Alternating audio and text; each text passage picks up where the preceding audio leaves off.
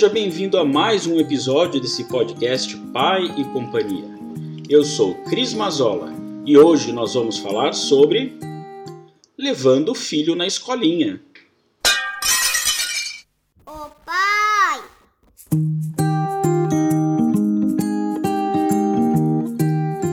O bebê nasceu, ressignificou todos os conceitos de vida, família e amor te encheu de novas atribuições e responsabilidades. Ficou completamente conectado com você e, de repente, chegou a hora de voltar ao trabalho. E agora? Babá, creche, avós?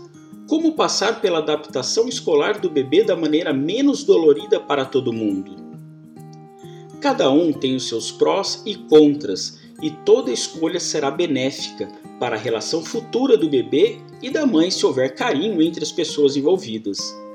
Se tem a possibilidade de ter uma babá ou deixar aos cuidados da avó, o bebê será cuidado a todo momento por elas, mas, por outro lado, terá menos contato com outras pessoas, outras crianças. Com a avó, tem ainda o benefício de receber todo o amor do mundo, mas talvez a avó não tenha toda a energia para acompanhar o bebê durante as suas descobertas, dando oportunidade de se desenvolver plenamente. No mundo ideal, teríamos creches gratuitas e de qualidade para todos. Assim, talvez poderíamos voltar a trabalhar mais tranquilos. Mas não é essa a nossa realidade. O ideal seria que todo o trabalho tivesse berçário, mas isso é bem raro, não é? Se você tem essa opção, sinta-se privilegiado. Você pode ir e voltar junto com a criança, sair e ficar com o seu filho na hora do almoço, por exemplo. Como a maioria não tem essa opção, escolha uma creche mais perto do seu trabalho, para que você possa levar e buscar, passar no meio do dia e, se necessário, ver se ela está sentindo muito a sua falta. Recomende-se que, Semanas antes do início da escolinha, a mãe ou o cuidador principal vá se ausentando aos poucos, deixando o pequeno com outras pessoas de sua confiança, para que a criança entenda que você pode se afastar, que tudo ficará bem e que você irá voltar.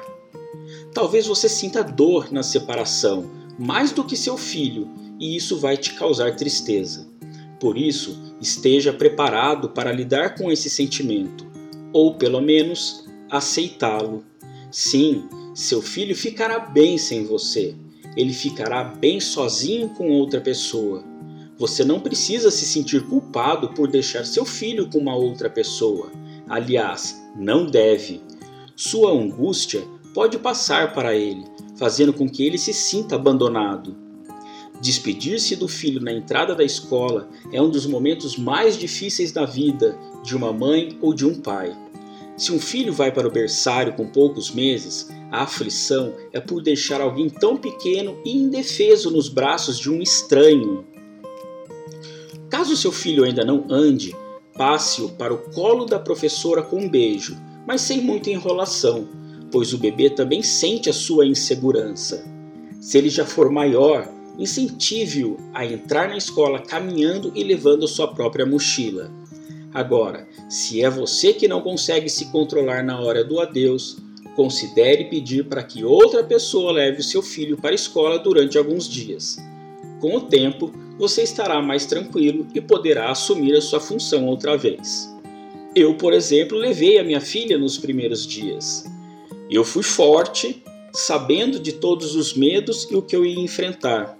A minha filha chorou cinco dias para entrar e eu chorei oito depois que ela entrou, mas eu nunca demonstrei insegurança ou chorei na frente dela. Sempre tentei ser muito seguro e forte na frente dela. O choro da criança na entrada da escola pode acontecer, e com isso, a ansiedade dos pais ao longo do dia para saber se está tudo bem volta. Pensar em pequenas distrações para quando isto acontecer pode ajudar bastante. Sempre que bater ansiedade, que tal ouvir aquela música favorita ou sair para tomar um ar? A criança precisa se sentir segura para que o processo de adaptação seja bem sucedido. E só é possível se o adulto passar confiança. Você tem que estar emocionalmente preparado. A criança percebe as nossas emoções. Se os pais estiverem seguros, se explicarem ao bebê o que vai acontecer, se despedirem dele e, quando voltarem, mostrarem tranquilidade e compensarem a saudade de forma natural, essa transição acontecerá sem traumas para toda a família. Depois do trabalho, os pais ou cuidadores devem se dedicar com exclusividade à criança, por pelo menos uma hora e para brincar de preferência. Os pais não devem prolongar o momento das despedidas, porque só estão a contribuir para que a adaptação se torne cada vez mais difícil. De manhã, quando vão levá-lo ao local, Dê um beijinho, coloque no chão, incentive a ficar. Não é recomendável deixar a educadora retirar do colo dos pais arrancando, porque assim, vamos dizer, você será aquele malvado. Mesmo que chore ou implore para não ficar ali, é importante que os pais não cedam. Deverão ser firmes e abandonar o local sem dar demasiada importância à birra. Por muito difícil que possa ser, esta atitude é a mais adequada. Prepare-se, porque as primeiras semanas de adaptação escolar do bebê deixarão a criança mais sensível. Quando o choro aparecer, o melhor é reforçar que a escola é importante, que o trabalho é importante, que você sabe que ele está sofrendo, mas acredita que ele vai superar. É difícil para a criança e para você, mas é necessário firmeza. É importante manter uma boa comunicação com a escolinha, durante e depois do período de adaptação escolar do bebê. Dizer como é a rotina, o sono, a alimentação, para que a criança veja o berçário como uma extensão da casa é importante. Isso deixa o ambiente mais familiar para a criança, diminuindo as diferenças dessa nova experiência. O diálogo aberto entre a família e a escola é fundamental para que a criança se sinta segura, confiante, goste do ambiente, gere experiências positivas e que queira voltar à escola. Outra coisa importante: conheça e se envolva com a comunidade de pais e professores da escola. Conheça o ambiente, os responsáveis pelas crianças dentro da escola e fora dela. Afinal, não é somente o seu filho que está nessa fase de transição.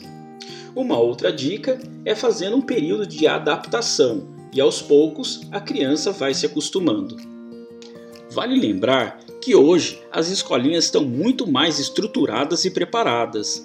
Muitas têm serviço de câmera interna que você pode assistir remotamente seu filho no trabalho. Mas mesmo assim, existe normalmente uma agenda ou uma agenda interativa que você consegue controlar, como seu filho está, ver fotos, ver o que ele comeu, quanto ele dormiu e como ele está se comportando. Esse texto foi baseado na matéria Adaptação Escolar no site Noé, escrito pela Ana Paula Lage. Eu sou o pai da Mamemi no Instagram muito obrigado e até o próximo áudio.